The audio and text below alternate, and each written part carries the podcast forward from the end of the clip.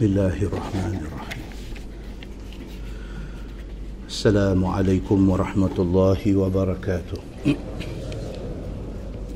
إن الحمد لله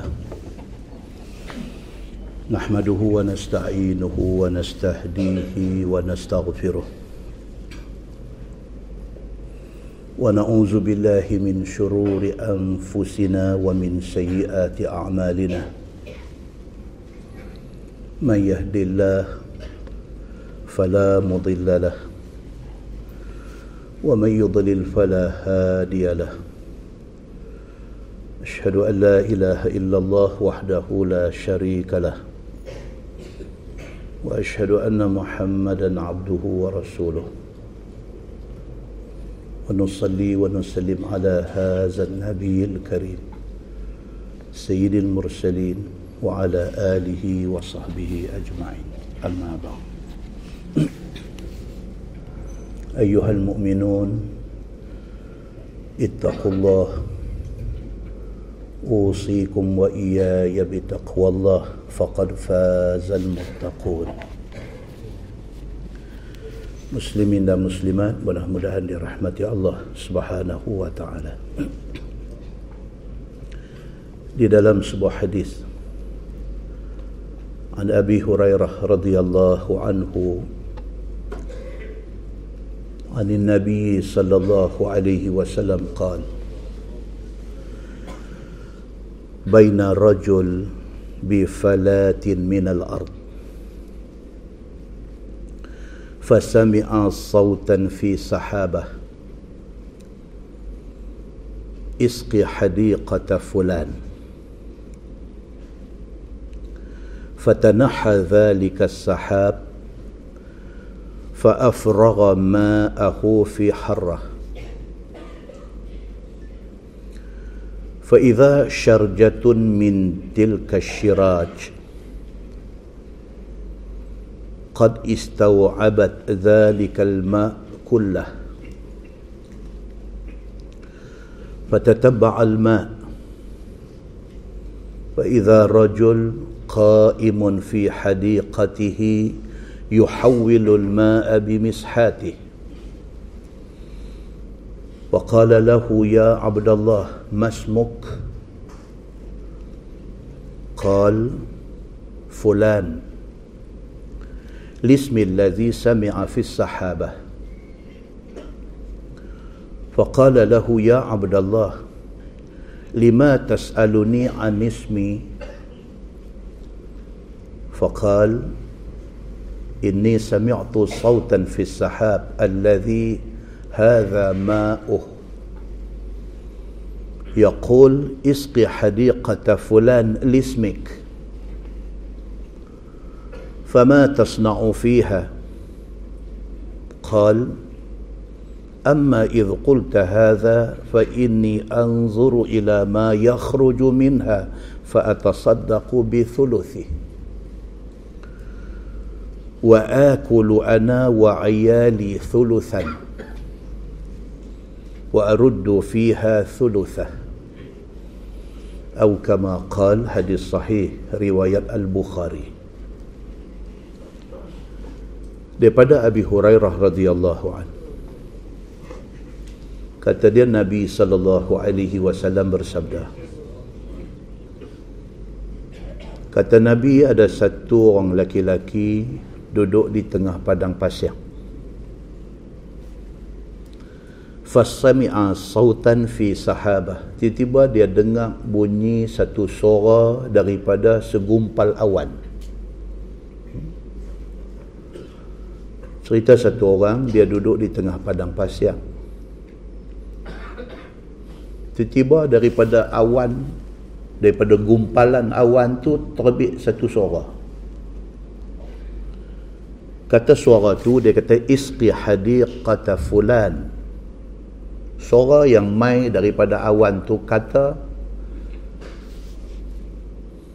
dia kata hangpi juruh hangpi siram.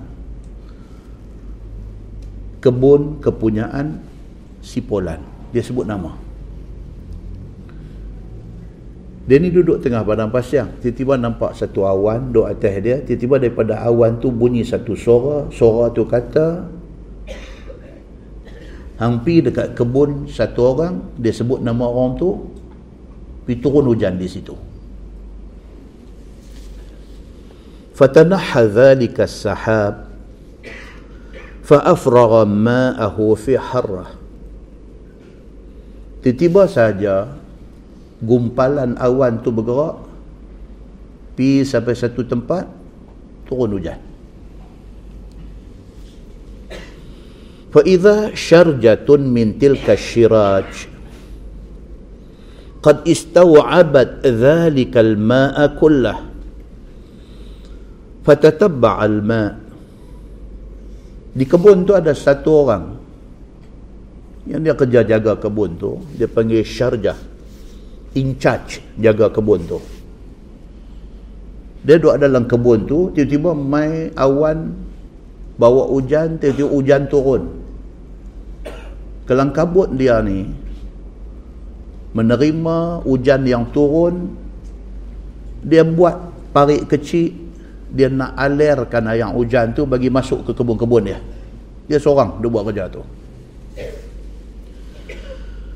wa idza rajulun qa'imun fi hadiqatih yuhawwilul ma' bi mishatih. Dia ni yang duk ada di kebun tu kalut dengan cangkui dia dengan apa ni ayak tu. Hujan sudah turun. Dia nak pastikan ayak yang turun daripada hujan tu pi ke semua pokok yang dia tanam. Faqala lahu ya abdallah masmuk? Kawan tadi ni kawan yang duduk tengah padang pasir tiba-tiba nampak awan mai tiba-tiba keluar suara daripada awan tu. Suara tu kata wahai awan pi dekat satu kebun nama Polan bin Polan. Dia sebut suara sebut nama tuan punya kebun tu dan pi turun di sana Tiba-tiba dia nampak awan tu bergerak, pergi sampai satu tempat, tiba-tiba hujan turun. Dia ni, yang dengar suara daripada awan ni, dia ikut awan tu pergi dan dia sampai di kebun yang disebutkan tadi. Bila dia sampai di sana, dia kata, Ya Abdullah, masmuk. Dia kata, Ya Abdullah, hang nama apa? Orang Arab tuan-tuan. Dia tak kenal sama ada dia panggil Abdullah ataupun dia panggil Muhammad. Dua ni ya. Kan? Kalau kita Kuala Pinang ni kita panggil aneh. Aneh tu panggilan orang kita tak kenal. Cantik sikit lagi.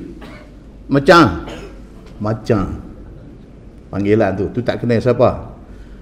Aneh macam ni semua tak kenal. Arab ya Muhammad. Ya Muhammad tu aneh. Tak kenal siapa. Tapi panggil Muhammad. Ya Abdullah. Tak kenal siapa Denny ni bila dia tengok satu kejadian pelik berlaku depan mata dia satu awan sudah keluar main suara suara tu kata eh hang bergerak pergi sana sampai dekat kebun Fulan bin Fulan. Suara tu sebut nama. Turun di sana. Dia ikut awan tu. Dia ikut sampai-sampai hujan turun. Dan dia tengok ada satu orang di sana. Dia ni bila hujan turun dengan cangkui dia kalut duk buat parik nak bagi ayak jalan. Dia ni ni pergi kawan yang buat kerja di kebun tu. Ya Abdullah dia kata masmuk. Wahai Abdullah hang ni betul-betul nama apa? Qal fulan. Lismi alladhi sami'a fi sahabah dia ni pun bagi tahu lah nama saya fulan bin fulan. Dia sebut nama dia. Exactly sama macam nama hak dia dengar bunyi di di tempat awan tadi ni kalau dia kata Ismail, sama yang awan tu bunyi tadi ni sebut Ismail. Mai-mai tanya nama apa? Ismail. Sama. Exactly. Faqala lahu, dia ni pun sambil duduk cangkui ni, ayang duduk turun ni, sambil dia kata, Ya Abdullah, lima tas'aluni an ismi. Eh dia kata, hang tanya nama aku pasal apa? Ada hutang kah? Tanya nama aku pasal apa? Lima tas'aluni anismi. Pasal apa tanya nama saya? Pasal apa faqal kata laki-laki ni inni sami'tu sautan fis sahab. Dah dia kata tadi ni awan ni ada sebut satu nama dia kata. Allazi haza ma'uh. Ni awan yang bawa ayak ni yang turun dekat hang ni. Awan ni tadi ada sebut satu nama yaqul kata suara daripada awan ni tadi isqi hadiqata fulan lismik. Suara yang keluar daripada awan ni tadi dia kata pi juruh kebun kepunyaan satu orang. Dia sebut nama. Nama hang dia kata. Fama tasna'u fiha? Ni aku nak tanya ni. Apa satu special yang hang sudah buat sampai jadi benda macam ni Hang ni mesti ada satu benda spesial yang hang buat sehingga ke awan ni boleh terbit mai nama hang dan kemudian boleh mai turun ayat. Apa satu istimewa yang hang sudah buat? Qal amma idza qulta hadha fa inni anzuru ila ma kharuju ma yakhruju minha fa atasaddaqu bi thuluthi. Dia kata aku tak mau cerita ke orang tapi dah hang tanya, ku abanglah. Cerita dia macam ni saya ni kerja cucuk tanam. Saya tengoklah hasil tanaman saya ni dapat banyak mana. Daripada yang saya dapat tu satu per tiga saya sedekah. Saya tak maulah cerita ke orang kata saya duk bagi sedekah saya, saya duk buat saya tak mau cerita tapi dah hang tanya saya abang lah saya kerja cucuk tanam hasil yang saya dapat ni banyak mana tak kira. Satu per tiga saya sedekah. Wa akulu ana wa ayali thuluthan. Saya keluarga family semua makan satu per tiga saja. Wa aruddu fiha thuluthah. Lagi satu per tiga lagi saya buat modal untuk tanam pula. Untuk musim akan datang. Tu saja saya. Saya tak ada apa istimewa saya tak ada apa benda yang tak ada. Itu saja saya. Saya kerja ni aja hari-hari. Saya cucuk tanam. Hasil dia satu per tiga awal-awal saya tolak bagi sedekah. Satu per tiga saya guna buat makan minum kami sekeluarga. Satu per tiga lagi untuk nak modal musim akan datang. Itu saja saya ada buat. Saya tak tahulah kata ada istimewa apa dengan saya ni. Muslimin dan muslimat yang dirahmati Allah sekalian. Hadis itu hadis sahih. Riwayat Imam Muslim. Hadis ni dia nak beritahu dekat kita istimewanya amalan sedekah. Dan apa yang tu? Istimewanya amalan sedekah. Sehingga akan berlaku benda luar biasa macam tu kerana sedekah yang dia buat. Dalam sebuah hadis lain riwayat daripada Abi Hurairah radhiyallahu anhu kata dia qala rajul lin nabi sallallahu alaihi wasallam ya Rasulullah ayu sadaqah afdal قال أن تصدق وأنت صحيح حريص تأمل الغنى وتخشى الفقر ولا تمهل حتى إذا بلغت الحلقوم قلت لفلان كذا ولفلان كذا وقد كان لفلان أو كما قال حديث صحيح رواية البخاري daripada Abi Hurairah radhiyallahu an. Kata dia satu orang suruh kata dekat Nabi sallallahu alaihi wasallam. Satu orang suruh jumpa Nabi dia tanya Nabi ya Rasulullah ayyus sadaqah afdal? Dia mai jumpa Nabi, dia kata, Ya Rasulullah, sedekah yang macam manakah yang paling afdal? Qal, kata Nabi, anta saddaqa wa anta sahih. Nabi kata sedekah paling besar pahala ialah apabila kita tengah sehat, kita bagi sedekah. Tengah sehat. Tengah tak sangka kita nak mati ni. Pasti apa tuan-tuan? Pasti manusia ni bila dia sakit, bila bila dekat nak mati, masa teringat nak buat baik macam-macam. Tapi masa sihat, lupa Allah. Lupa Allah. Jadi masa tengah sihat tu, dia tak lupa kepada Allah. Dia ingat Allah dan dia bersedekah. Nabi kata sedekah yang paling bagus ialah sedekah ketika kita tengah sihat. Tak ada ingat kata nak mati, tengah sihat satu sahabat saya dia ada bawa orang pergi umrah. Orang Ipoh. Syarikat dia nama Kembara Zainal. Dulu dia duduk duduk jadi mutawif kepada syarikat travel Rahman Brothers. Lepas tu dia buat sendiri nama Kembara Zainal. Dia ikut kuliah kita meninggal hari Khamis lepas. Buat jemaah pi dia duduk pi balik pi balik dua orang. Man, manusia bagus orang baik. Sepi umrah bulan 12 hari tu dia belanja saya makan malam. Dia bawa, bawa grup dia saya pergi dengan company lain jumpa di Madinah. Dia kata kat saya ustaz lagi sekali mai ikut saya dia kata. Orang bagus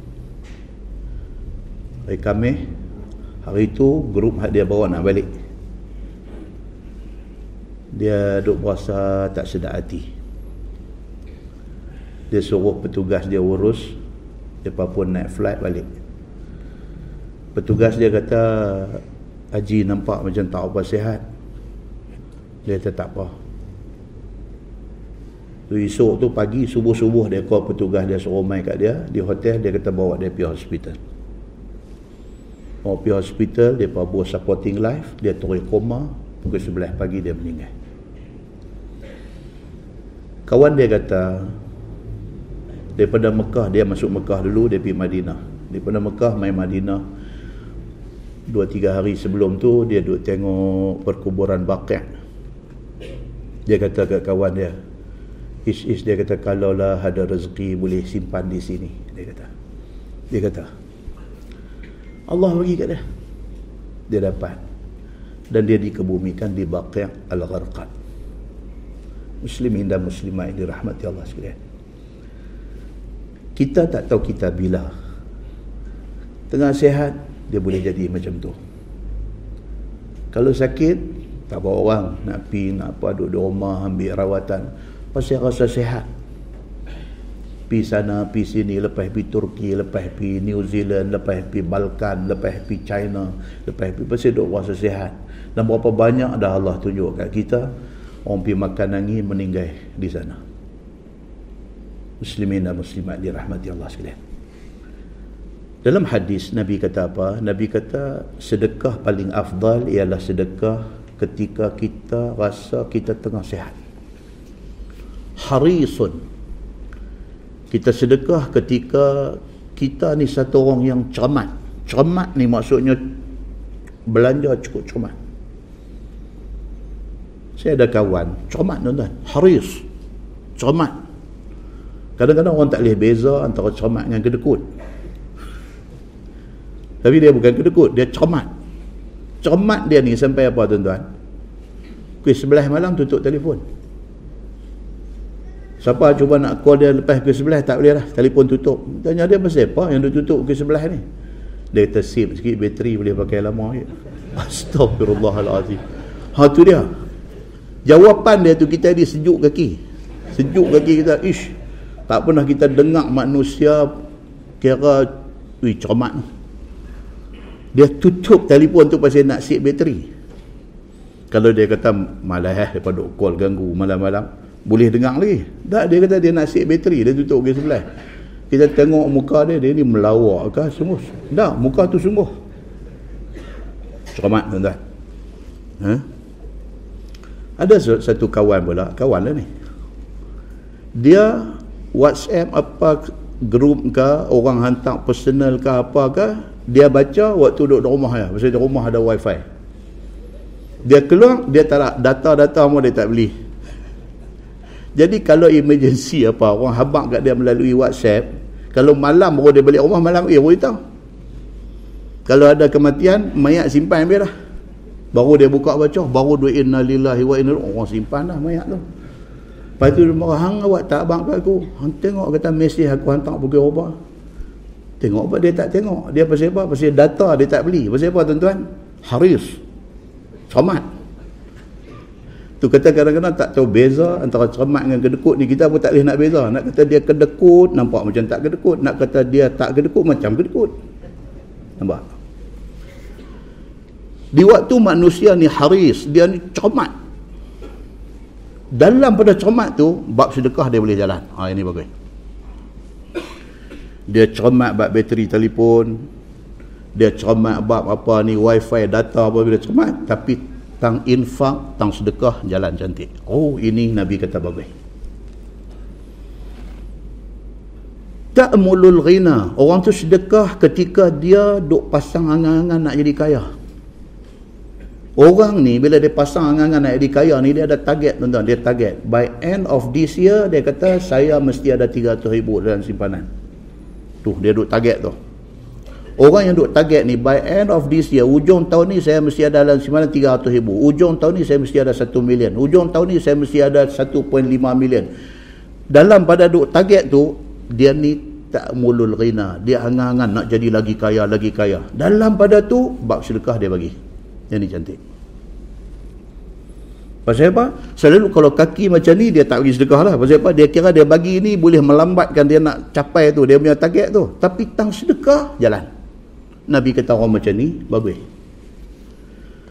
wa takhshal faqra di waktu dia takut jadi miskin Duk rasa duit pun duk ada tak banyak mana ni. Kalau bagi lagi duk bagi ke orang lagi lagi akan turun duit yang duk ada tak banyak mana. Dalam keadaan macam tu sedekah dia bagi. Nabi kata ini sedekah yang bagus. Dan Nabi kata wala tamhil hatta idza balagatil hulqum. Kalau ada teringat nak sedekah, nak infak pada jalan Allah, jangan duk tangguh. Tangguh sampai nyawa sudah sampai di halqum. Dah sampai nyawa nak terlucuk keluar dah. Masa tu baru teringat nak bagi sedekah. Hmm, Nabi kata tak mau dah. Qulta li fulan kaza wali wali fulan kaza. Masa tu nyawa duk duk nak terkeluar dah. Masa nyawa duk dia gar-gar orang Arab kata ni. Masa tu baru duk pesan tinggal. Duk gamik-gamik anak tunjuk kat siapa kan. Bagi dah tiga ribu. Tiga apa ayah? Tiga ribu nyawa dah sampai tahun ni lah baru duk ingat nak bagi kau ni Nabi kata apa waqad kana li fulan memang pada waktu itu harta tu bukan hak hang dah memang nak jadi hak orang lain dah nak jadi pesaka dah bagi pun tak dah masa tu. Nyawa sudah digar-garah Nabi kata jangan sampai macam tu. Dah sampai macam tu baru nak buat kebaikan baru nak sedekah baru nak infak sudah terlewat. Tuan hari Jumaat imam duk baca surah Al-Munafiqun ayat 10 sebelah. Ayat 10 ayat 11. A'udzubillahi minasyaitonirrajim wa anfiqu mimma razaqnakum ya'tiya ahadakumul maut. Fayaqul rabbi laula akhartani ila ajalin qarib. Fa as-saddaqa wa akum minas salihin. Ni jemaat tu iman duk baca ayat ni. Tuhan kata wa anfiqu mimma razaqnakum. Nafkahkanlah apa yang Allah bagi rezeki dekat kamu min qabli an ya'tiya ahadakumul maut. Sebelum maut mai kat kamu. Nak sedekah nak bagi nak tolong orang. Sebelum mai saat kematian. Fayaqul Tuhan bagi tahu dah benda yang semua kita akan lalu bila malaikat dah mai cegat depan kita bila malaikat maut dah mai berdiri depan kita bila malaikat dah dah pegang nyawa kita nak tarik dah fayaqul pada masa tu manusia akan kata rabbi laula akhartani ila ajalin qarib kita tak dengar. Tapi Allah bagi tahu kat kita dalam Quran. Semua manusia sama. Bila malaikat sudah bercegat berdiri di depan dia. Bila dah nak pegang nyawa nak tarik keluar. Pada masa tu manusia kata. Rabbi laula akhartani ila ajalin qarib. Dia kata, Ya Allah, Ya Tuhan. Bagi sat tempoh masa. Sat saja. Ajal qarib. Tempoh yang dekat.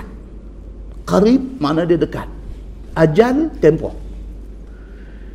manusia yang lagi satu detik lagi dua detik lagi lima detik lagi lima second nyawa nak keluar tu manusia pada waktu tu dia kata dekat malaikat yang duduk main berdiri depan dia Rabbi laula akhartani. Tolong saya habak kat Tuhan minta tangguh sat aja. Fa asaddaqa aku nak bagi sedekah banyak-banyak benda baik yang ada dalam dunia ni orang nak mati minta dekat Tuhan minta sat masa nak sedekah. Quran tidak kata dia nak minta masa sat nak pergi semayang Tuhan tak kata dia nak minta masa sat untuk nak baca Quran. Tapi dia minta dekat Allah apa dia? Fa'asaddaqa aku nak bagi sedekah. Bagi sat masa. Aku nak pergi ambil duit nak bagi kat mereka Ayat ni nak beritahu dekat kita betapa sedekah itu besar impak dia kepada semua manusia. Saat kita nanti jumpa lagi hadis lain. Dalam banyak-banyak khairat, kebaikan, dia boleh pinpoint yang tu saja. Dia boleh ambil fa'asaddaqa. Aku nak bagi sedekah. Wa akum minas salihin. Dan aku nak jadi kalangan orang yang baik-baik. Tuhan jawab dalam ayat sebelah walan yuakhirallahu nafsan idza jaa ajaluha. No no no no. Tidak sekali-kali Allah akan bagi tempoh walau satu second apabila tiba masa dia. Dalam bahasa Arab bila dia sumpah dengan lan lam nun lan muabbad dia kata selama-lama. Tidak ada satu manusia pun yang Allah bagi dekat dia satu peluang tangguh. Kat dia seminit. Misal tak ada. Walai yuakhirallahu nafsan. Sekali-kali Allah tidak akan bagi tangguh kepada satu manusia idza jaa ajaluha. Apabila sampai ajal dia wallahu khabirum bima ta'malun. Allah Maha mengetahui apa yang kamu buat. Muslimin dan muslimah ini rahmati Allah sekalian jangan kita lepaskan peluang-peluang keemasan yang Allah Subhanahu wa taala bagi dekat kita. Ni pasal saat lagi tafsir kita nak baca ayat cerita pasal infak harta. Dalam sebuah hadis riwayat daripada Adi bin Hatim radhiyallahu anhu. Kata dia qala Nabi sallallahu alaihi wasallam ما منكم من أحد إلا سيكلمه الله يوم القيامة. ليس بين الله وبينه ترجمان. ثم ينظر فلا يرى شيئا قدامه. ثم ينظر بين يديه فتستقبله النار. فمن استطاع منكم أن يتقي النار ولو بشق التمرة. أو كما قال حديث صحيح riwayat Al-Bukhari. Semua hadis sahih tuan-tuan. Daripada Adi bin Hatim radhiyallahu an. Kata dia Nabi sallallahu alaihi wasallam bersabda. Nabi kata ma minkum min ahadin illa sayukallimuhu Allahu yaumal qiyamah. Tak ada satu orang manusia pun yang pernah Allah bagi hidup atas dunia melainkan di hari akhirat esok dia akan bercakap dengan Allah depan-depan semua. Semua kita ni akan dapat peluang ni. Peluang apa? Peluang bercakap dengan Allah depan-depan Allahu akbar. Tak tahu nak abang. Nabi Muhammad sallallahu alaihi wasallam pun cukup dah tuan-tuan. Kita punya teringin nak tengok ni. Yang kata Nabi Muhammad ni lagu mana dia ni. Teringin tuan-tuan. Kita duk baca sirah Nabi, kita duk baca kisah para sahabat, kita duk tengok sahabat ni sampai sampai sanggup cagar nyawa untuk Nabi. Macam mana Nabi ni? Sampai sahabat sanggup hilang nyawa untuk pertahan Nabi. Macam mana hebat Nabi ni? Rupa parah Nabi ni lagu mana? Akhlak dia macam mana? Yang orang boleh jadi sampai macam tu. Sanggup berkorban untuk dia ni. Macam mana Nabi ni? Punya teringin tuan-tuan. Ini kan pula Allah subhanahu wa ta'ala. Tuhan Rabbul Alamin. Ni semua alam ni dia punya. Titipan Nabi sallallahu alaihi wasallam habaq kat kita, "Ma minkum min ahadin illa sayukallimuhu Allahu yaumal qiyamah." Tiap-tiap seorang daripada manusia ni, semua orang akan dapat peluang bercakap dengan Allah Subhanahu wa taala. Laisa bainallahi wa bainahu turjuman. Dan waktu itu tidak ada middleman. Tidak ada orang tengah. Tidak ada orang yang nak translate cakap kita. Tidak ada siapa nak translate apa yang Allah kata kat kita. Tidak ada penterjemah. kita cakap Allah cakap tu kira tidak perlu kepada middleman tak perlu kepada orang tengah punya hebatnya hari itu hari itu semua kita akan sampai Summa yanzur. Nabi kata tapi jaga hampa mau ingat. Pada hari itu hampa tengok fala yara syai'an qaddamah summa yanzuru baina yadayhi fatastaqbiluhu an-nar Nabi kata pada hari itu ada manusia. Bila dah duduk dah dia duduk tunggu ni. Segala amal kebajikan pahala apa yang dia dah yang dia dah buat masa hidup ni tak ada apa Duk tengok kudamah. Kudam maksud dia apa? Depan. Dan tuan-tuan duk pergi umrah tu, mutawif naik bas sekali dengan kita tu, dia duk cakap, duk communicate dengan driver bas tu. Bila nak pergi ziarah satu tempat, driver bonti tu, dia kata, Ya Muhammad, Qudam Syuraya. Qudam. Qudam Syuraya maksudnya apa? Pergi depan sikit lagi. Go ahead, go ahead sikit lagi. Qudam. Qudam Syuraya. Dia kata, pergi sikit lagi. Jangan berhenti tahu ni Qudam Syuraya. Di hari akhirat esok, manusia dah duduk di situ, manusia mengharapkan segala pahala yang dia buat atas dunia. Tiba-tiba apa jadi? Nabi kata, Fala yara syai'an qudamah. Tengok-tengok, tak ada apa pahala kat dia. Allah bagi aku hidup 50 tahun, Allah bagi aku hidup 60 tahun, Allah bagi aku hidup 70 tahun. Pipi sana tak ada apa. Pasal apa? Pasal amalan hak dia buat rosak. Bulan lepas kita baca macam mana syirik merosakkan ibadat.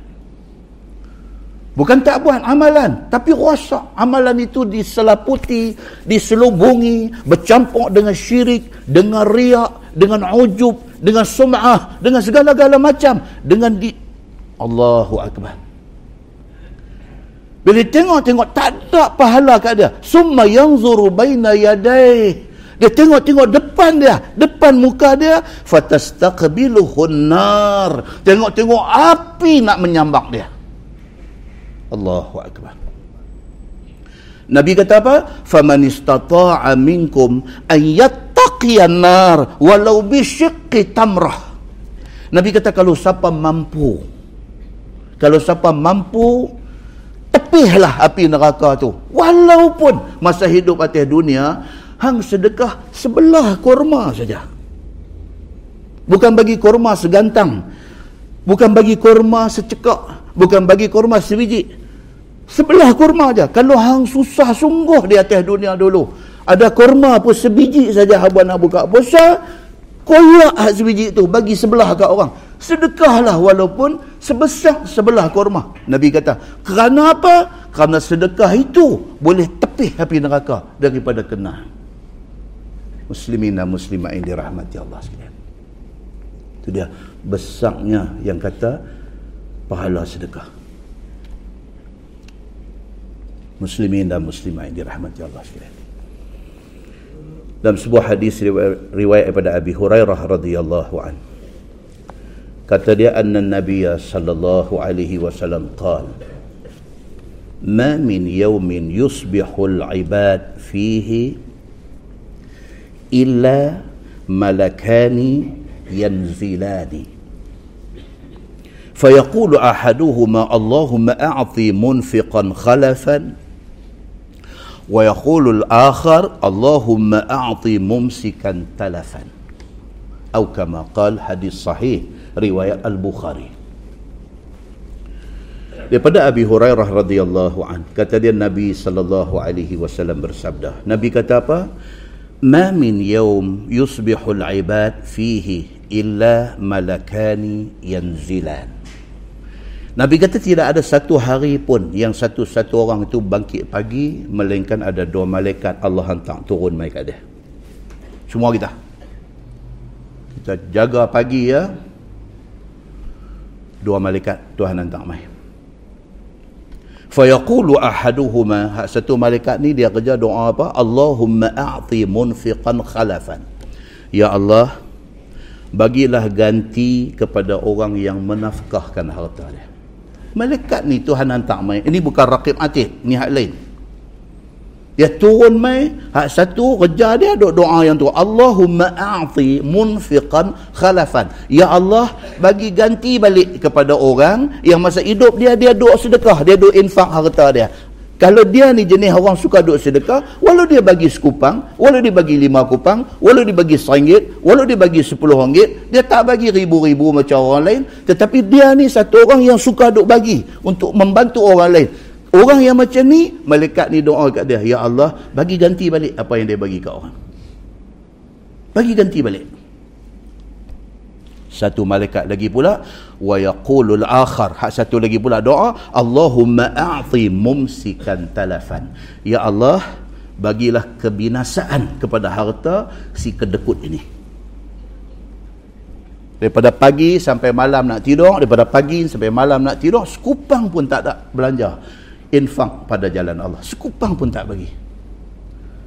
Kalau kata main masjid nak bos kupang nak bos ringgit tak bagi. Dia ni pagi malam pagi malam pagi malam sebulan tak ada seringgit pun dia bagi. Tidak ada seringgit pun yang dia infak yang dia sedekah pada jalan Allah.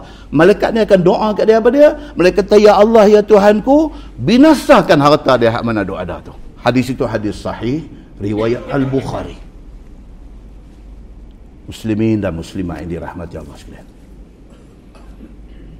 Dalam sebuah hadis riwayat Ibnu Uqbah radhiyallahu an. Kata dia sallaitu wara an-nabiy sallallahu alaihi wasallam wara an-nabiy sallallahu alaihi wasallam bil madinatil asr. فسلم ثم قام مسرعا فتخطى رقاب الناس إلى بعض حجر نسائه. ففزع الناس من سرعته فخرج عليهم فرأى أنهم عجبوا من سرعته. فقال النبي صلى الله عليه وسلم ذكرت شيئا من تبر عندنا فكرهت أن يحبسني فأمرت بقسمته. أو كما قال hadis sahih riwayat al-Bukhari. Di dalam riwayat daripada Uqbah radhiyallahu anhu, Uqbah cerita. Uqbah kata apa? Sallaitu wara'an Nabi sallallahu alaihi wasallam. Dia kata satu hari aku sembahyang di belakang Nabi sallallahu alaihi wasallam di Madinah. Sembahyang tu sembahyang apa? Sembahyang asar. Okey. Fasallama Nabi bagi salam. Uqbah ni sembahyang dengan Nabi sallallahu alaihi wasallam. Bila mas, bila Nabi bagi salam habis sembahyang, summa qama musri'an Nabi bangkit laju. Laju balik ke rumah dia. Rumah Nabi tang mana?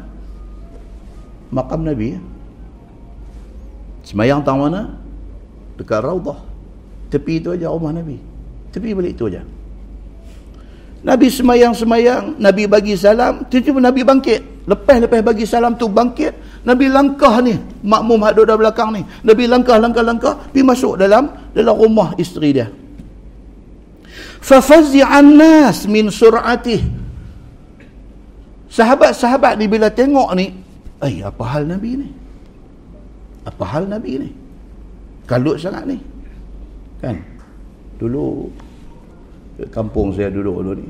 Jadi saya pernah cerita pun dalam kuliah lama dulu. Semayang subuh.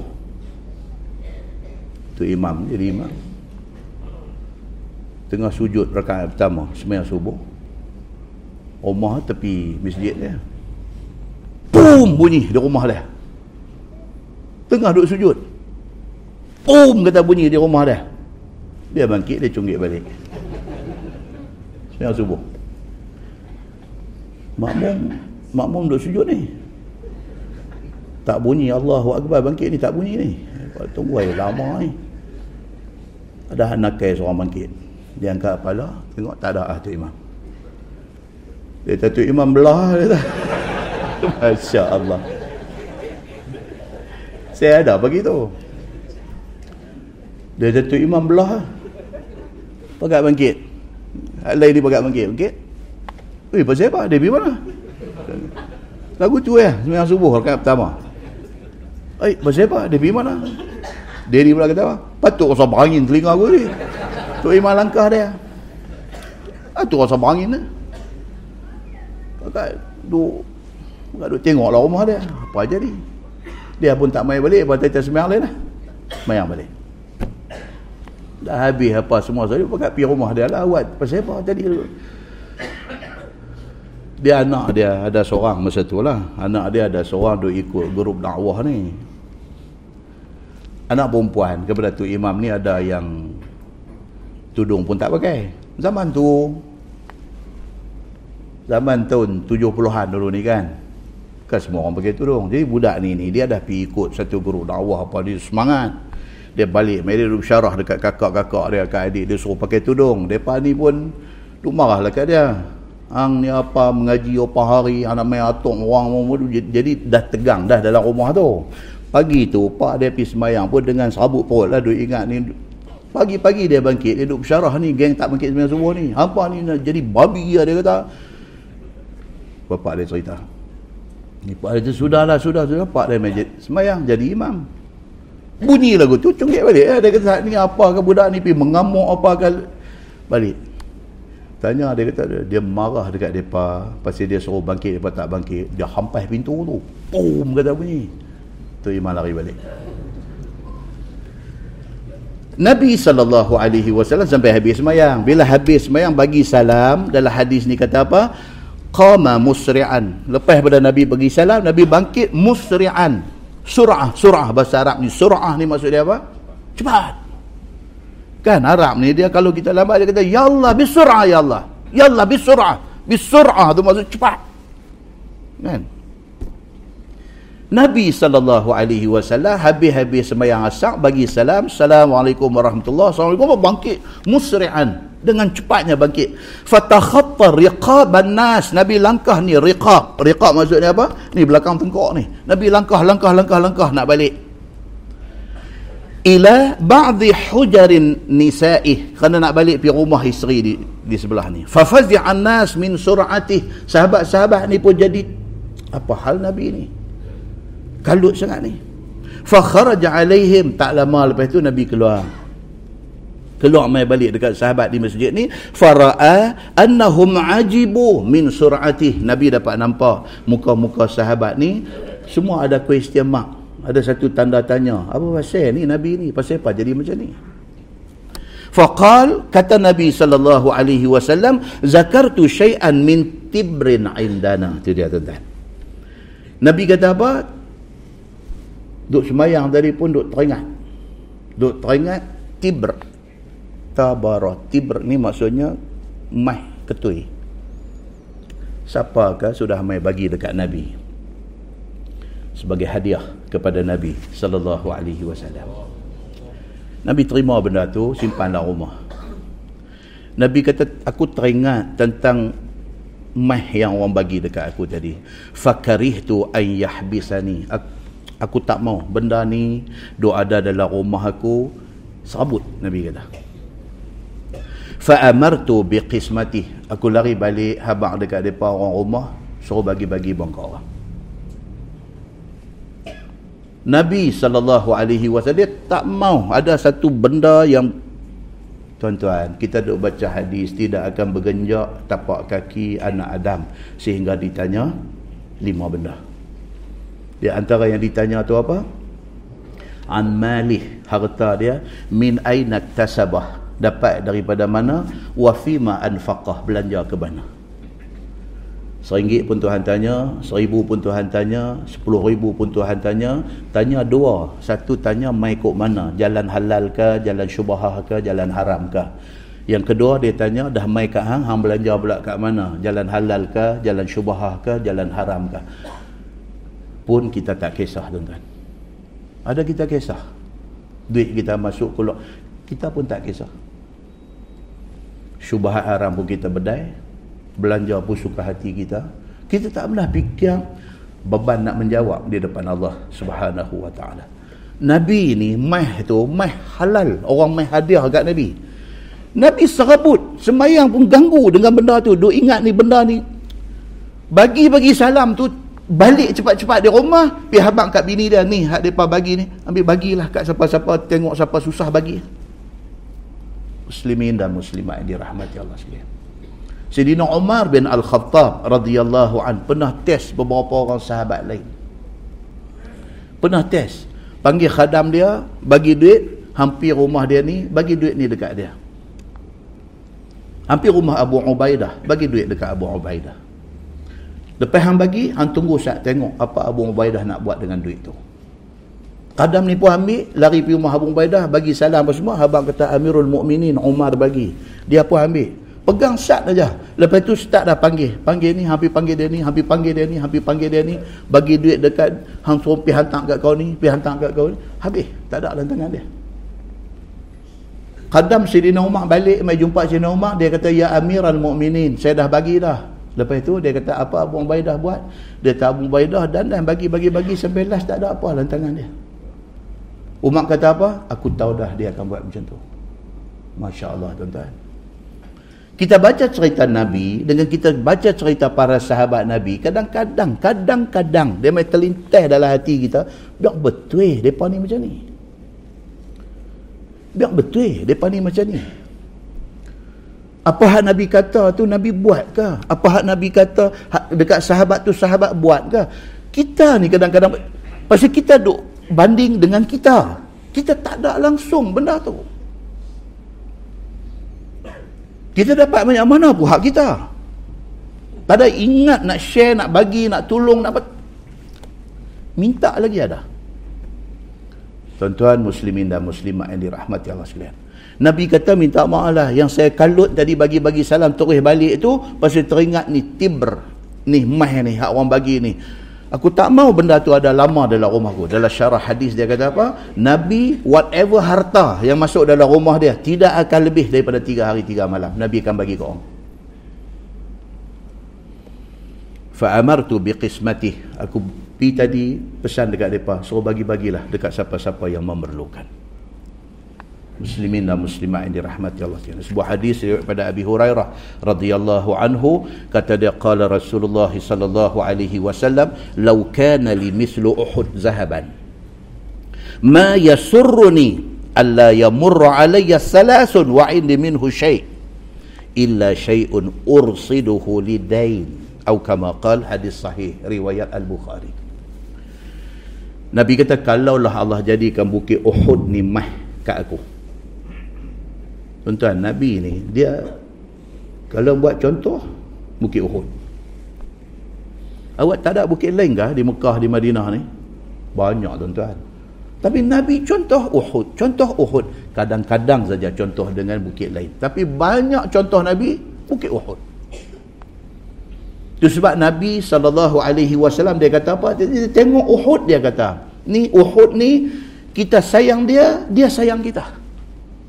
Tuan-tuan pergi umrah, benda ni mutawif mesti abang ni. Ni, Uhud ni, hampa tengok Uhud ni, Uhud ni kita kena sayang dia dan dia sayang kita.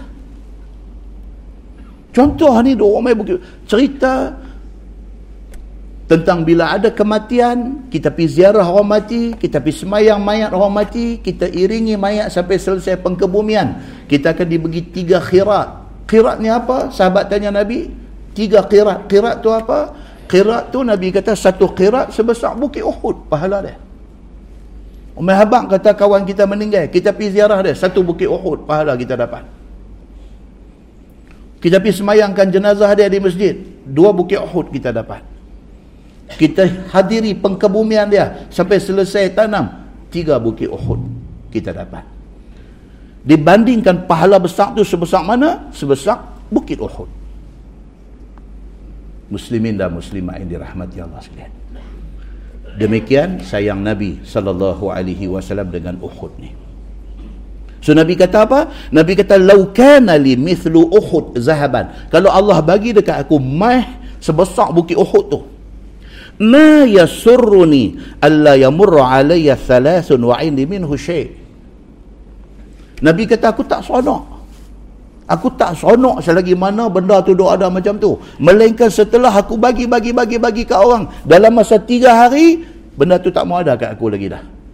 Meh besar bukit Uhud tu, aku nanti bagi ke orang sebelum tiga hari. Benda ni kena habis, Nabi kata. illa syai'un ursiduhu lidain melainkan kalau aku nak simpan pun beda nak bayar hutang aku kalau aku ada berhutang muslimin dan muslimat ini rahmati Allah sekalian demikianlah cerita tentang anjuran supaya kita ringankan tangan untuk menghulurkan bantuan. Nah mudah-mudahan mukadimah itu memberi manfaat kepada kita insya-Allah. Kita menggunakan tafsir Nurul Ihsan jilid 2 tafsir Nurul Ihsan jilid 2 muka surat 332 muka surat 332 Kita sampai pada ayat 26. Ayat 26 daripada surah Isra. A'udzu billahi minasyaitonir rajim. Wa ati dzal qurba haqqahu wal miskin wabna sabil. Dan beri olehmu akan yang empunya karabah akan haknya iaitu daripada kebaikan dan hubung silaturahim. Okey, ayat ni Tuhan nak bagi tahu kat kita hubungan adik-beradik jaga hubungan adik-beradik jaga kerana itu hak dia kita kena jaga hubungan kita dengan abang, dengan kak, dengan adik kita, jaga. Kerana gagal menjaga hubungan ini, berdosa. Dan beri sedekah orang miskin dan orang yang berjalan. Allah subhanahu wa ta'ala sebut dalam ayat ni, hak orang miskin apa dia? Dibantu. Bila ada orang miskin, bantu. Bukan suruh kita bantu semua. Banyak mana kita boleh bagi boleh bagi seringgit pun bagi kalau seratus orang pakai bagi seorang seringgit dia dah dapat seratus ringgit boleh bagi sepuluh ringgit kalau ada seratus orang bagi seorang sepuluh ringgit takkah itu menyenangkan dia berat sama di pikul muslimin dan muslimat yang dirahmati Allah sekalian firman Allah wala tubadzir tabzira dan jangan engkau berbuat membazir akan sebagai membazir dengan belanja harta pada lain daripada taat Allah. Kita disuruh bersedekah, kita dilarang daripada membazir. Pasal apa? Innal mubazzirin kanu ikhwana syayatin. Bahwasanya orang yang membazir itu mereka saudara syaitan. Spend duit pada benda yang tak ada faedah. Yakni atas jalan pada buang harta pada jalan maksiat. Pergi belanja untuk maksiat. Muslimin dan muslimat yang dirahmati Allah sekalian. Ataupun pergi buang duit pergi buang harta secara berlebih-lebihan. Melebihi daripada keperluan.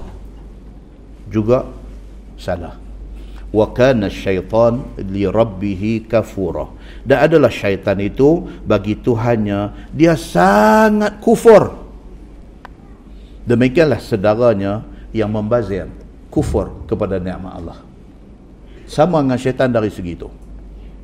Firman Allah wa imma tu'ridanna anhum ibtigha'a rahmatin min rabbik tarjuha dan jika engkau berpaling daripada sedekah kepada mereka itu yakni kepada kerabat adik-beradik. Keutamaan sedekah adik-beradik. Jangan biar mereka dalam keadaan susah bantu mereka. Dan orang-orang miskin dan orang-orang yang berjalan kerana menuntut rahmat kurnia pemberian daripada Tuhan engkau yang engkau harap akan dia kemudian baru engkau hendak beri sedekah kepadanya kerana engkau ketika itu papa baik lagi satu dia kata apa apabila ada orang main minta dekat kita minta bantuan dan kita tak apa yang nak bantu pasal kita pun susah kadang-kadang orang minta tolong kita kita pun tak ada masa tu tak ada tak apa yang nak tolong bila berlaku keadaan macam tu dia kata apa? Tunggu. Kita kata kat dia, nanti aku dapat rezeki, aku bagi. Jangan kecewakan dia. Kata hari ini saya memang tak apa yang nak tolong. Insya-Allah dalam sekian hari saya dapat, saya tolong. Jangan biar dia hampa begitu sahaja faqul lahum qawlan maisura maka kata olehmu kepada mereka itu perkataan-perkataan yang manis kalau kita tak boleh tolong kita cakap sesuatu yang bagi dia rasa comfort kita comfort feeling dia bagi dia rasa okey lemah lembut seperti hendak beri apabila datang rezeki dan jangan berlaku kasar kepada mereka. Kata nanti ujung bulan dapat gaji saya bagi. Lah ni saya memang tak ada kata. Abang lagu tu. Baik firman Allah. Wala taj'al yadaka maghlulatan ila unuqik. Dan janganlah engkau jadi tangan engkau itu terbelenggu kepada leher engkau artinya jangan tahan daripada belanja harta pada jalan taat Allah jangan kedekut sangat Tuhan sebut dalam ayat ni dia kata jangan sampai kedekut sangat sampai tangan terbelenggu di tengkuk. Maksudnya apa? Tak pernah bagi. Tangan dulu simpan lagu tu tak pernah bagi kat siapa pun. Wala tabsutha kullal bast. Dan janganlah engkau buka akan tangan engkau itu akan sehabis-habis buka. Jangan sampai nak kata pemorah ke sampai dia spend ni easily spend. Jadi dia pegang orang putih kata apa? easy come easy go dia kata. Dia duit boleh senang dia belanja pun senang. Jangan. Islam tak suruh lagu tu. Islam suruh apa? Suruh beringat dia kata. Dan janganlah engkau belanja dengan sehabis-habis terbuka tangan. Artinya jangan belanja sampai habis tak ada apa harta kan celah ni ramai orang kerja private. Siapa ramai kerja private pasal kerja-kerjaan ni dah tak celuih nak masuk dah. Dia kata bagi tangan awam lah ni dia ada 1.7 million.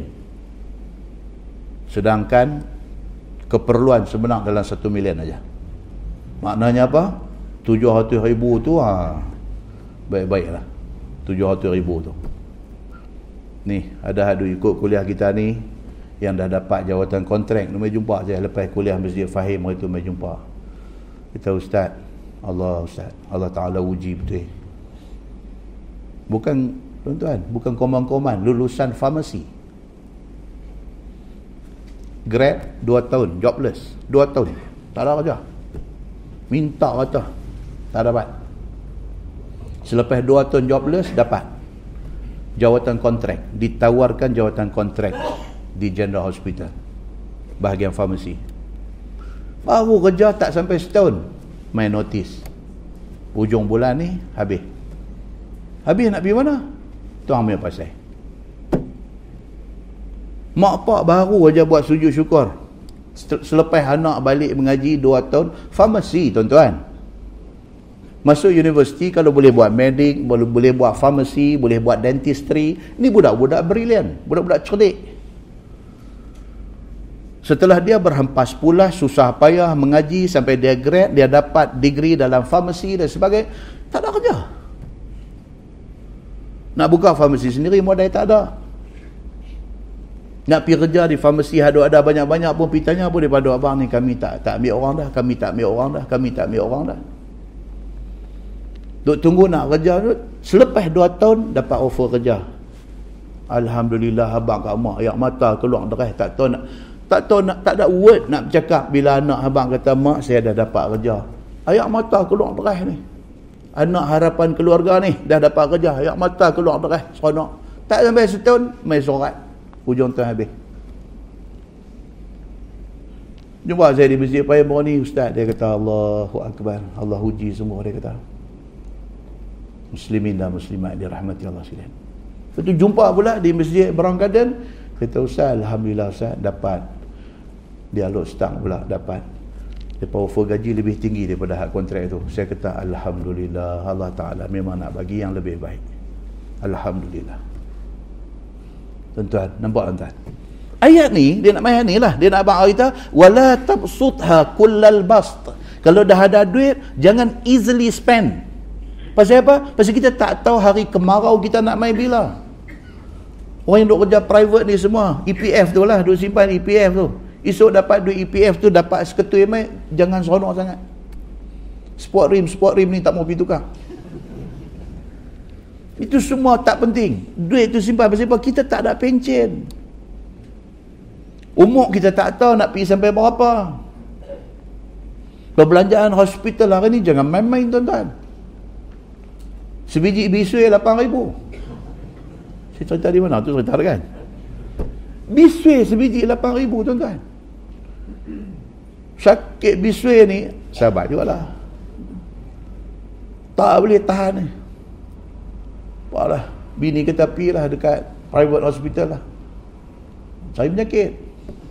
Pi dia turih picit buang apa macam mana tu nak bayar 8 ribu. Dia kata sakit sakit pada sakit bisu tadi Ustaz. Dia kata kena 8 ribu ni dia punya sakit. Dia kata lebih sakit pada bisu ni. Kata dia eh.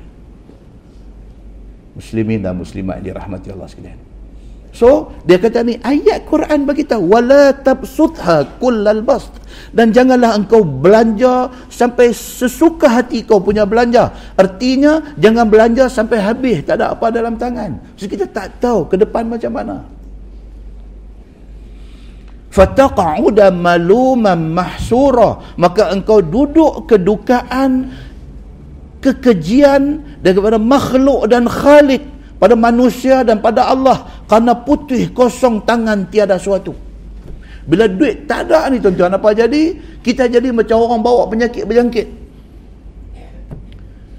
Dia jadi macam Kasim Selamat.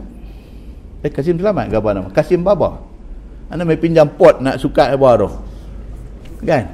Eh ni tengok Allah dia kata dia mai lagi. Ingat nak pinjam duit? Satu nak pinjam pot tu nak sukat. Ai dia kata dia gigit jari Eh ni biar betul.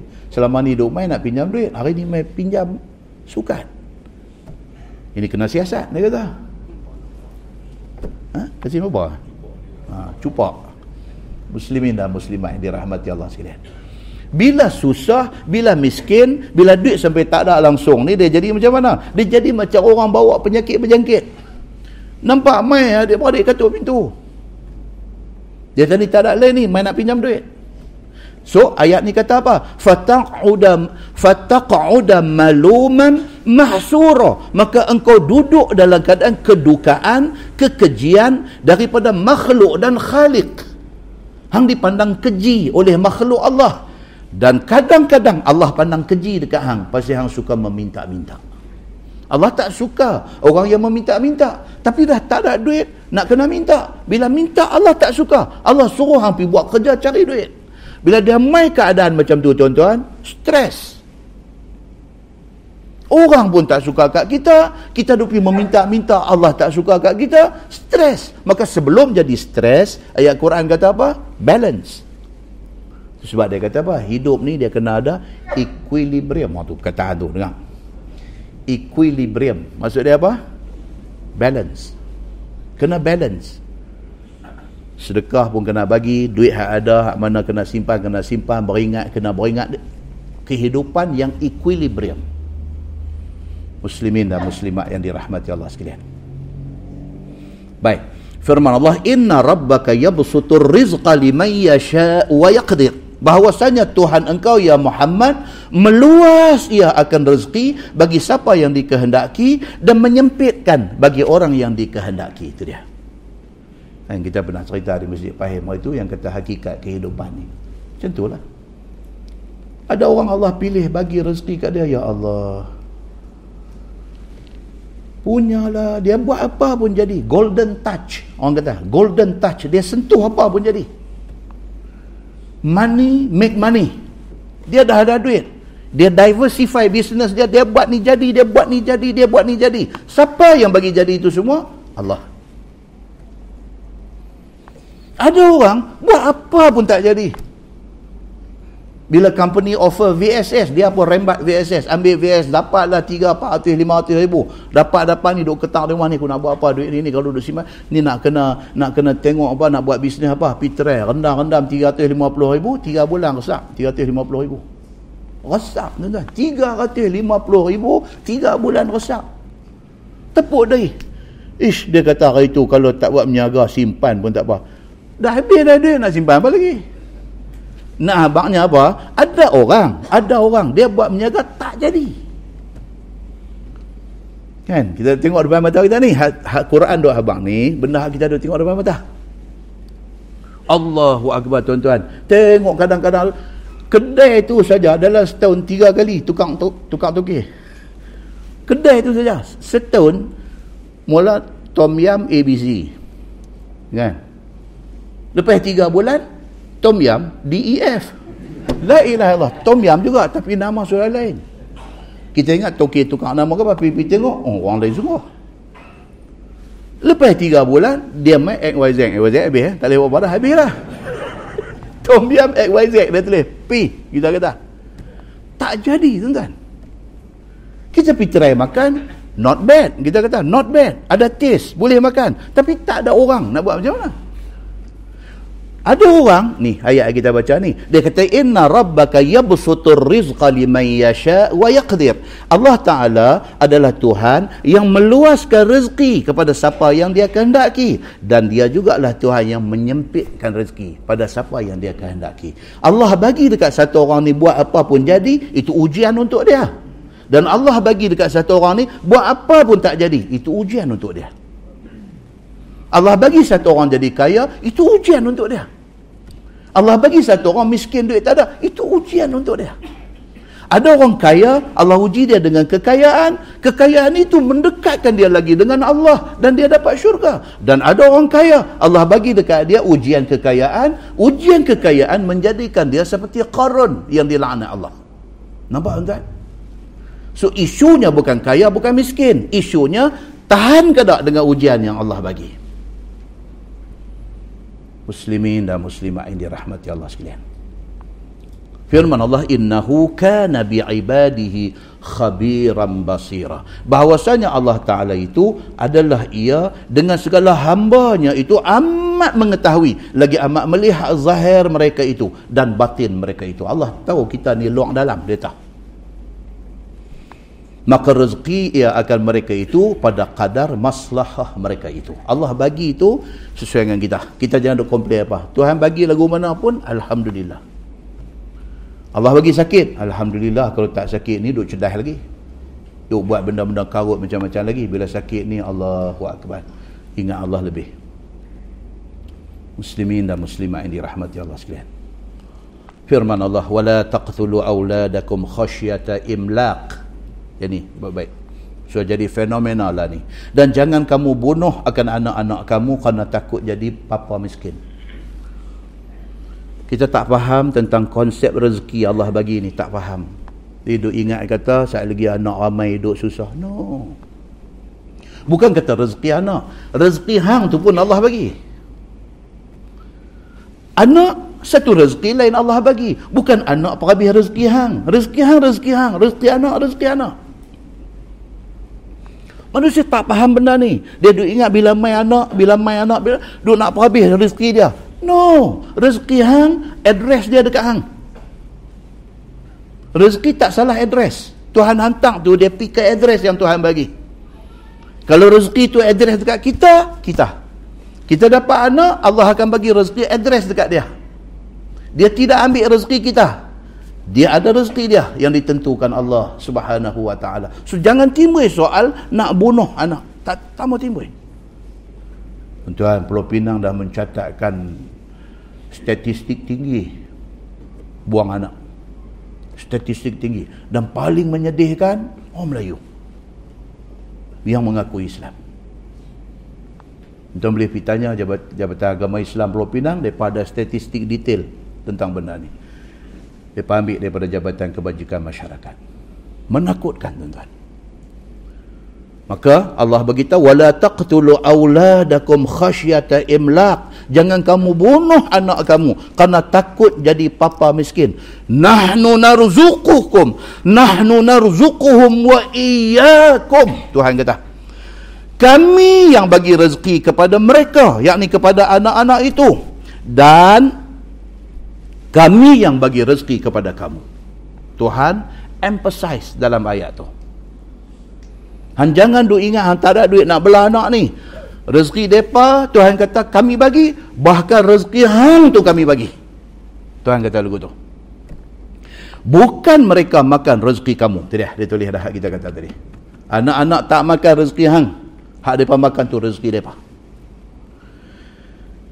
inna qatlahum kana khit'an kabira bahwasanya bunuh anak itu adalah ia salah bahkan dosa besar. Salah satu dosa besar satu.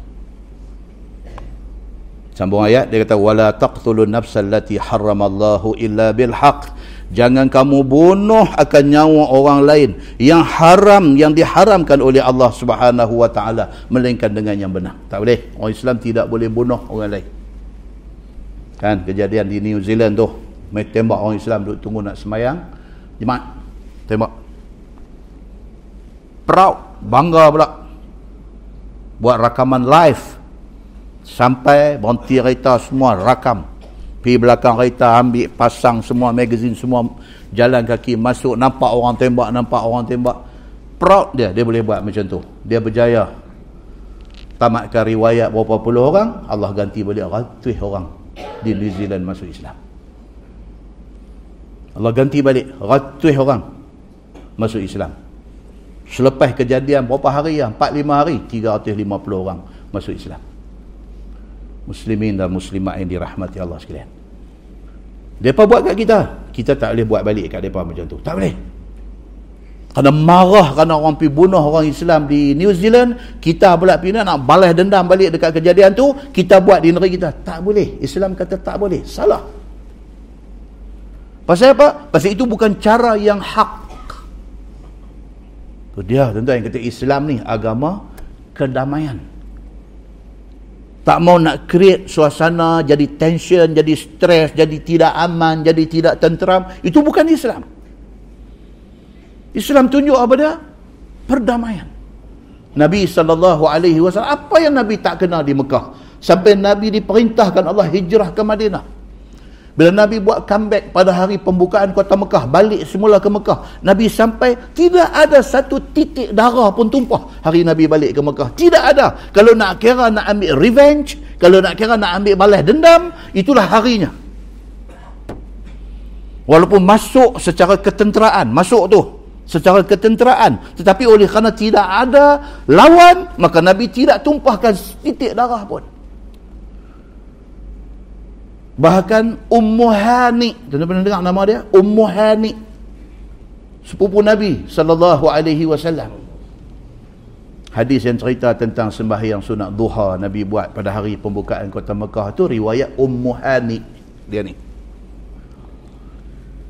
Dia dengan Sidina Ali dua beradik. Anak Abu Talib. Ummu Hani ni pada hari pembukaan kota Mekah, dia lari pergi jumpa Nabi. Dia kata, Ya Rasulullah. Dia panggil dekat Nabi. Nabi sepupu dia. Dia panggil, Ya Rasulullah. Dia tak panggil Ya Mat. Dia panggil, Ya Rasulullah. Dia kata, Sedara aku Ali. Dia kata, Sayyidina Ali. Nak bunuh satu orang yang aku bagi jaminan keselamatan dekat dia. Ada satu orang daripada orang Mekah ni. Dia ni pun satu gangster juga dulu dan kemudiannya dia berubah jadi bagus. Ummu Hani ni ambil dia jadikan uh, bagi macam lah kata suaka politik. Bagi satu jaminan dekat dia hang selamat aku jaga hang. Ummu Hani jaga dia. Ali ni tah dia marah apa dekat kau ni bila dia mai pada hari pembukaan kota Mekah dia cari kau ni dia nak bunuh kau ni.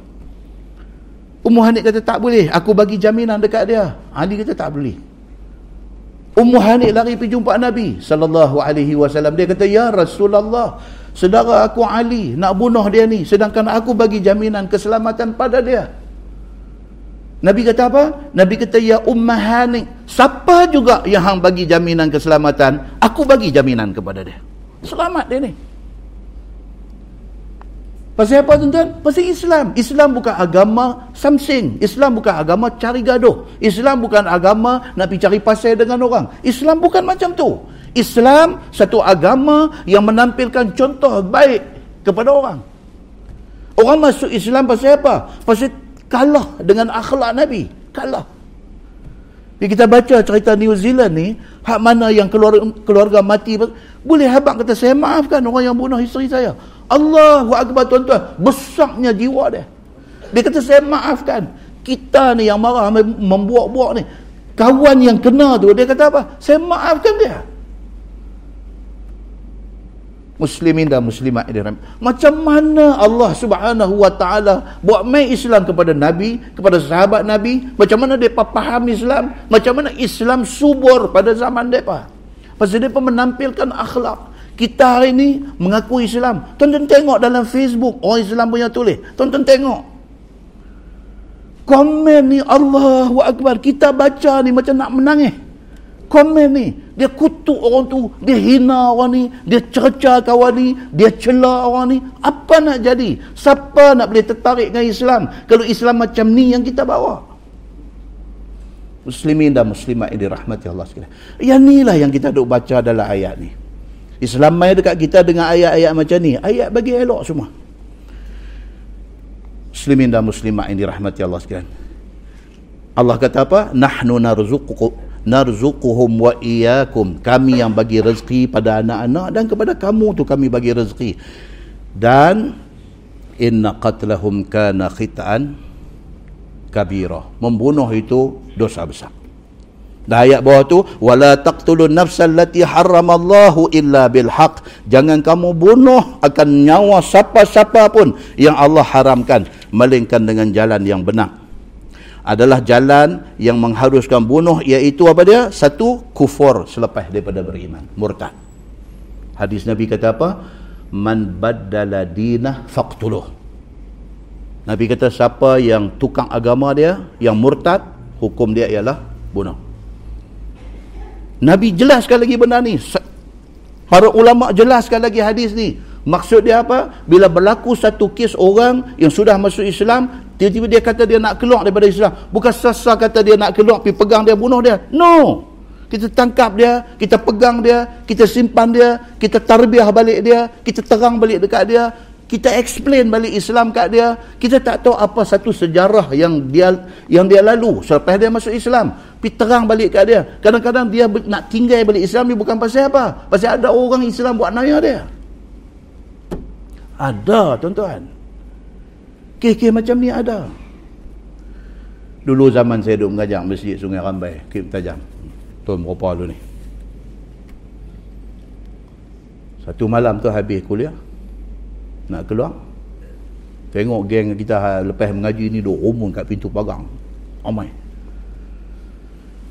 Dia berdatang masjid, saya tanya dia, apa cerita tu? Betul ada satu anak Cina maki Nabi Muhammad lah apa semua Allah dia kata apa saya buat ni gitu tak tahu lah. saya pun pergi. Sama dengan saya masa tu ada Toki restoran dulu ada di Park tu ada satu restoran ekonomi jasa. Nama dia Pak Haji Ramli. Satu dia pun ikut pergi sekali. Sampai tengok dia dengan pakai seluar pendek pakai topi bawang tu duk koyo wi wai maki habis Islam ni tak guna dia dia mencarut dia apa pegang dia tanya. Apa cerita ni? Apa masalah? Rupanya ada ada cerita yang menyebabkan dia rupanya dia masuk Islam. Dah tu awak jadi macam ni. Panggil dia pergi duduk elok-elok sembang. Abang main pasal apa ni? Yang jadi macam ni pasal apa? Dia masa duduk mengaji sekolah ada satu cikgu duduk pujuk dia ajak masuk Islam cikgu ni. Jadi dia pun dah cikgu ni duk tunjuk caring lah. Cikgu ni pun semangat duk main mengaji dengar kata bagi orang masuk Islam pahala lebih baik daripada unta merah semua dia pun syok lah. Tapi pujuk budak ni. Akhirnya budak ni pun terbuka hati nak masuk Islam. Budak ni bawah umur. Kalau nak bawa api nak masuk Islam apa semua pun dari segi undang-undang perlembagaan apa semua tak membenarkan sebab dia bawah umur. Tapi dari segi syaraknya dia mengucap Islam dah bila dia mengucap, dia Islam, dia duduk di rumah dia, ini masalah lah. Dia sembayang, mak dia tengok, eh ni apa ni, hang apa, ikut Islam, masuk Melayu ke apa, masuk Melayu. Lepas tu mak masak apa ni semua, tak boleh makan lah, yang ni tak boleh, tak boleh. Mak dengan pak dia naik syekh lah, pambat keluar rumah. Faham tak? Okay, kita tak tahu benda ni semua, kita nampak dia main duduk maki di pagar masjid. Ni cerita jadi ni. Bila jadi lagu tu, dia kena pambat dengan keluarga dia. Dia pergi mana tuan? Dia pergi rumah cikgu tadi lah. Cikgu haduk pujuk dia, haduk cakap manis kat dia, yang duk bagi satu harapan, janji syurga kat dia apa semua ni. Dia pergi syurga ni lah. Dia nak pergi tumpang syurga cikgu ni lah. Nak pergi tumpang tidur rumah cikgu ni. Cikgu ni, eh tak boleh lah. Dia kata rumah saya pun tiga bilik ya dengan anak lelaki dengan anak perempuan dengan apa weh hang nak mai duduk macam mana? Saat lagi dia ada bergaduh dengan bini dia lagi bergaduh dengan anak-anak dia. Apa ni ayah balik mai siapa ni? Kami duduk dalam rumah susah lah aurat kami nak jaga. Jadi masalah. Lepas tu tak mau ambil tanggungjawab ke dia. Tapi hampir pujuk dia ajak masuk Islam. Betul hang tak mau ambil tanggungjawab nak jaga dia. Lepas tu bila dia main pula ketuk pintu abang abang kata tak ada. Akhirnya budak ni jadi apa? Kecewa lah bila dia kecewa ni dia malah dia balik rumah dia tak boleh dah. Mak pak dia hambat dia. Nampak tuan siapa punya salah? Kita punya salah juga. Kita buat kerja halfway. Kita buat kerja separuh jalan. Kita tak jaga dia sampai ke sudah. Memang seronok nak ajak orang masuk Islam. Dan bila orang masuk Islam kita rasa kita berjaya. Tapi selepas dia masuk Islam tu siapa nak take care dia? Siapa nak jaga dia? Muslimin dan muslimat ini rahmati Allah sekalian Pak Haji kita restoran ni pun dia kata tak apa ni ikut Pak Haji balik dia kata malam tu. Dia ada restoran dia ada budak-budak kerja restoran dia ikut Pak Haji balik dia pergi bubuh di asrama budak-budak kerja dia. Start pada isu hang kerja kedai Pak Haji Pak Haji bagi gaji ke hang sebulan banyak ni banyak ni. Ok lah budak ni pun malam tu naik kereta dia balik lah lepas lima hari dia balas duit cashier Pak Haji tu. Dia hilang kesah Pak Haji ni telefon saya pula dia kata Ustaz tak guna budak ni dia kata. Dia maki pula Allah saya kata. Paling bukan senang. Masalah selepas itu tu bukan senang. Kita bila jadi ni. Bila pagi tadi bangkit-bangkit kawan-kawan serama kita tak ada dah tak tengok duit boleh balas bila Allah. Pagi bagi dia apa? Bagi dia di cashier cantik saya kata. Muslimin dan muslimat yang dirahmati Allah sekalian. Nampak tak mudah tuan-tuan. Kita buat kerja, perancangan kena elok sampai ke ujung. Tak mau rancang sekat jalan. Lepas itu sampai tengah jalan jadi kalang pukang semua. Siapa nak ambil tanggungjawab? Muslimin dan muslimat yang dirahmati Allah sekalian. So, dia kata apa? Kesalahan yang boleh membawa kepada hukum bunuh, satunya ialah murtad. Tapi nak boleh kebunuh tu, kena masuk dia satu, quarantine dia satu tempat, tarbiah dia balik, bagi comfort feeling dia balik, terang bagi elok-elok balik ke dia, welfare dia, kebajikan dia kita kena jaga, ajak dia supaya kembali kepada Islam. Buat lagu tu. Dan yang kedua, dan bunuh orang mukmin dengan sengaja kesalahan bunuh orang. Maka dia dikisas. Itu hukum bunuh. Dan yang ketiga, bunuh orang yang melakukan zina sedangkan dia sudah muhsan. Iaitu lelaki ataupun perempuan yang sudah merasai jima' di dalam nikah yang sah. Dia kalau dia berzina lagi, dia penzina yang muhsan. Orang yang sudah biasa kahwin, sudah biasa melakukan hubungan suami isteri, lepas itu lagi pergi berzina. Dia kena hukum rejam sampai mati. Maka ketika itu darah dia sudah halal begitu. Firman Allah wa man qatala mazlum wa man qutila mazluman faqad ja'alna li walihi sultana. Dan barang siapa yang kena bunuh dengan zalim maka sungguh kami jadikan dia bagi warisnya yakni bagi walinya itu sultan yakni boleh menuntut bunuh balas orang yang membunuhnya.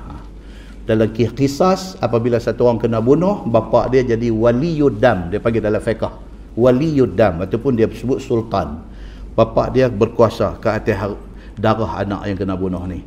Bapa ni sahaja yang boleh bagi pardon kepada pembunuh anak dia.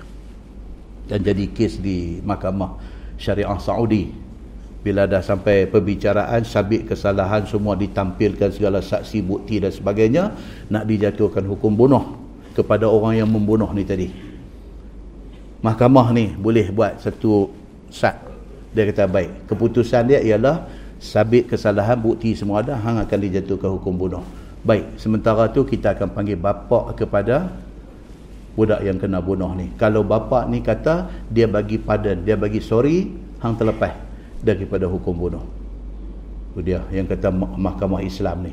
Bila buat mai bapa ni bapa ni mai tu dia punya bagus dengan janggut muka bersih muka orang beriman ayat semayang semua dia main-main dia keluar kalam dia kata saya maafkan dia yang bunuh anak saya. Tuan-tuan. Besarnya hati dia. Kawan yang dah dijatuhkan hukum mati ni dengar-dengar keluarga budak yang dia bunuh keluarga bagi maaf kat dia rebah pengsan tuan-tuan. Dia duk nampak matilah. Rebah pengsan. Family dia lagi Allahu Akbar tuan-tuan apa saja yang minta kami akan bagi Pasal apa? Ibarat mati hidup balik. muslimin dan muslimat yang dirahmati. Islam ni dia main macam ni main package. Dia main Islam ni agama sudah cantik lepas tu dia masuk unsur-unsur kemaafan ni. Allahu Akbar. Tapi hanya orang yang jiwa besar yang boleh buat benda-benda macam ni. Dan kalau buat saja dia punya hikmah dia Allah yang mengetahui betapa besarnya. Muslimin dan muslimat yang dirahmati Allah. Macam kita lah kan orang ada salah silap dengan kita. Orang ada hutang apa dengan kita. Kalau kita hati besar kita lagu tu ya kata saya siapa pun kalau ada salah silap apa dengan saya semua saya maafkan. Hati besar tu tuan boleh buat macam tu. Berbanding dengan kita kita kata apa? Saya tuntut dia sampai padang masyar api saya tuntut sampai padang masyar dia ataupun dalam dalam ayat yang popular lah ni dia kata apa? Hang merangkak lah cari aku di mahsyar itu tu, tu perkataan popular hari ni. Hang merangkak cari aku. Dia kata di mahsyar itu tu dia. Betapa besarnya bukan hati ego dia. Kan itu dia muslimin dan muslimat yang dirahmati Allah sekalian. Firman Allah, "Fala yusrif fil qatli." Maka tiada melampau seseorang pada bunuh balas itu. Yakni dengan bunuh lain daripada orang yang membunuh ataupun dengan guna lain daripada barang yang dibunuh dengan dia. Ha, jangan jangan over. Islam dia tak mau ini. Jangan over. Islam tak mau. Hang bunuh anak aku, satu keluarga hang aku bunuh. Ha, itu melampau. Islam dia kira satu-satu aja dia bunuh kau ni dia tu yang akan dibunuh balai. No hang sentuh aja satu kampung aku bakar. Oh ini ini bahasa hang jebat. Ini bahasa hang jebat. Dia nak memandikan Melaka dengan darah apa. Oh, itu bahasa hang jebat. Islam tak macam tu. Islam dia sama. Dia sama. Al-ainu bil aini dalam Quran kata kalau dia cederakan mata kita kita cederakan balik mata dia. Itu kisas Al-anfu bil anfi, hidung dengan hidung. Dia buat pergi hidung kita cedera, kita boleh cederakan balik hidung dia. Ni dia demah kita, berdarah sikit hidung, kita ambil pisau, ada perut dia pergi mati tu. Tak boleh. Itu dia panggil melampau. Ha, inilah ayat ni kata.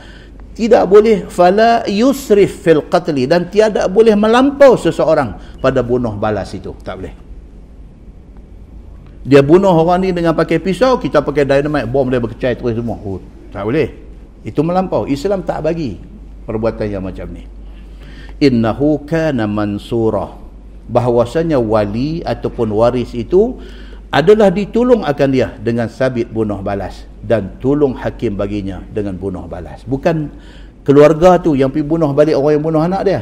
Hakim yang akan jatuhkan hukum untuk jalankan kisah kepada pembunuh anak dia. Baik. Wallahu a'lam lepas ini kita masuk tegah diri daripada harta anak yatim. Ini dia ada satu bab pula. Dia ada satu bab pula.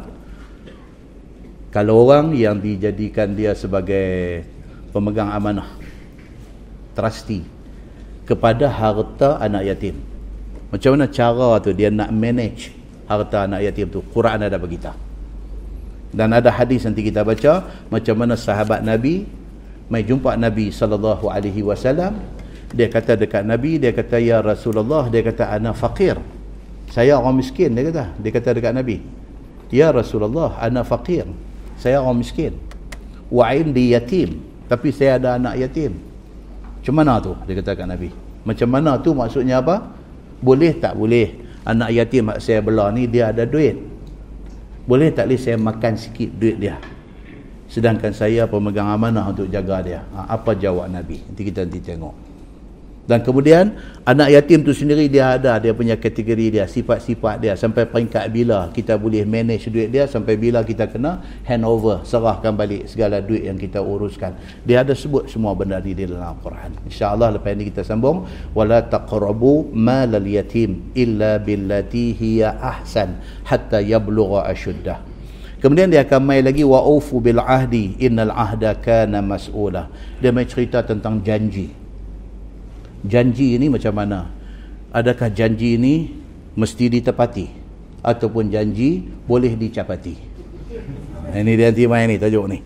Dan kemudian dia akan mai wa auful kaila idza kiltum. Dia akan mai pula cerita kalau orang menyaga make sure sukat timbang jangan main-main, jangan tipu. Sukat timbang jangan tipu kan? Orang duk jual buah dia buah-buah hak manis bukan kata di Malaysia aja. Sampai negeri Arab pun sama. Dia jual kurma ajuah. Dia tabung hak ku atas tu hak eloknya besar-besar. Dia kata sekilo baru duk main 70 rial. Oh kita pun tengok dia kata tak apa. Rasa rasa. Dia cakap Melayu pula Arab ni. Rasa ya haji haji rasa rasa. Dia kata kita pun bismillah dengan selawat dengan apa bos biji? Okey 3 kilo tu ambil hak 3 kilo dia kau kat bawah. Bawah ada lagi yang punya. Dia kau kau kau timbang 3 kilo. Haji lebih 5 lima lebih lima. Kita ambil seronok. Balik-balik tengok rumah hak buah nak kembang tak jadi mereka bagi kat kita. Ini masuk dalam cerita apa? Wa aufu apa nama wa auful kaila idza kiltum. Ha? Ni cerita untuk orang yang menjaga kemudian dia mai wazinu bil qistasil mustaqim. Cerita tentang timbang. Hak tadi sukat hak ni timbang semua ni Tuhan turun mai semua ni. Kemudian dia akan mai pula dekat kita ha, cerita tentang wala taqfu ma laisa laka bihi ilmun. Yani very important. Okey? Dia kata apa? Apa juga benda yang mai kat telinga kita jangan kita segera sebarkan. Pasal apa? Semua benda ni mas'ulah Tuhan akan suruh kita jawab balik tuan-tuan tiap-tiap patah perkataan saya dah ulang tak tahu berapa kali lah dalam kuliah ni. Tiap-tiap patah perkataan nak kita cakap kita kena tanggungjawab. Tiap-tiap huruf word yang kita tulis dalam Facebook kita kena jawab. Kita kena jawab. Tulisan kita tu menjatuhkan maruah orang kita kena jawab. Tulisan kita tu memfitnah orang kita kena jawab tulisan kita tu mencerca satu orang sehingga orang daripada hormat dia orang jadi tak hormat dia kerana tulisan kita kita kena jawab Apatah lagi orang hak kita cerca, orang hak kita aibkan itu orang terhormat. Sebenarnya dia terhormat, tapi kita memburukkan rupa dia pada pandangan orang. Kita kena jawab. Ni ayat yang akan datang ni wala taqfu ma laysa laka bihi ilmun dan jangan kamu berhenti atau jangan kamu bercakap atau jangan kamu ulas atau jangan kamu ikut atau jangan kamu sebar barang yang tiada kamu tahu yang kamu tiada ilmu tentangnya. Kita pun tak tahu sebenarnya dia ni baik ke jahat tapi orang duk kata dia jahat kita pun tulis macam-macam menggambarkan dia orang jahat. Sehingga kawan ramai kerana baca tulisan kita orang anggap dia tu jahat. Masya Allah tuan-tuan. Berjawab kita di depan Allah esok.